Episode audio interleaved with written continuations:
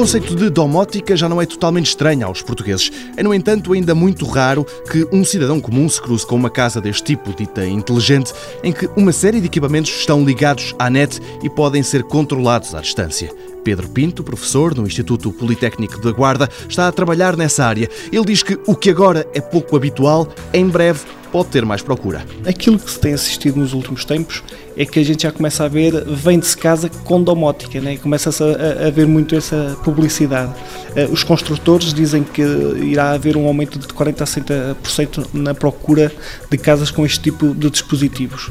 É claro que tem o problema do preço, né? do custo mas quem vai comprar uma casa com domótica também não vai pensar a curto prazo. Se for uma solução a longo prazo, se calhar vai ter uh, grandes benefícios. E nesse sentido, penso que uh, há alguns estudos que indicam que a partir de 2015 haverá muito mais procura em termos de, de casas domóticas, porque as pessoas agora começam a pensar no, no poupar, na, na, nas eficiências energéticas. Saiu até uma legislação relativamente a isso. E penso que a partir de 2015, pelo menos é isso que apontam os estudos, a domótica será vista não como algo de luxo, mas como algo que eu posso poupar algo de dinheiro. Numa casa com domótica, nas mais avançadas, é possível não só aumentar ou baixar a temperatura através do ar-condicionado, mas também desligar um ferro de engomar ou uma torradeira que tenham ficado esquecidos começa também a ser fácil monitorizar os consumos energéticos, não só de cada tomada ou equipamento elétrico, mas até o custo de um banho ou da rega do jardim.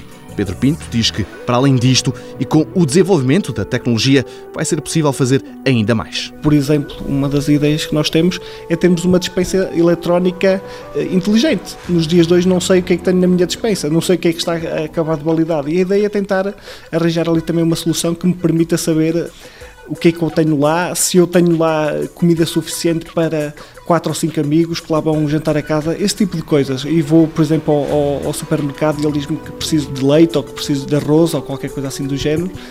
Tudo, tudo passa a ser inteligente e, e nós temos informação sobre tudo aquilo que temos em casa. Da ficção científica para a realidade, a tecnologia ligada à domótica tem evoluído. Em breve, acreditam os especialistas, vai ser uma visão comum.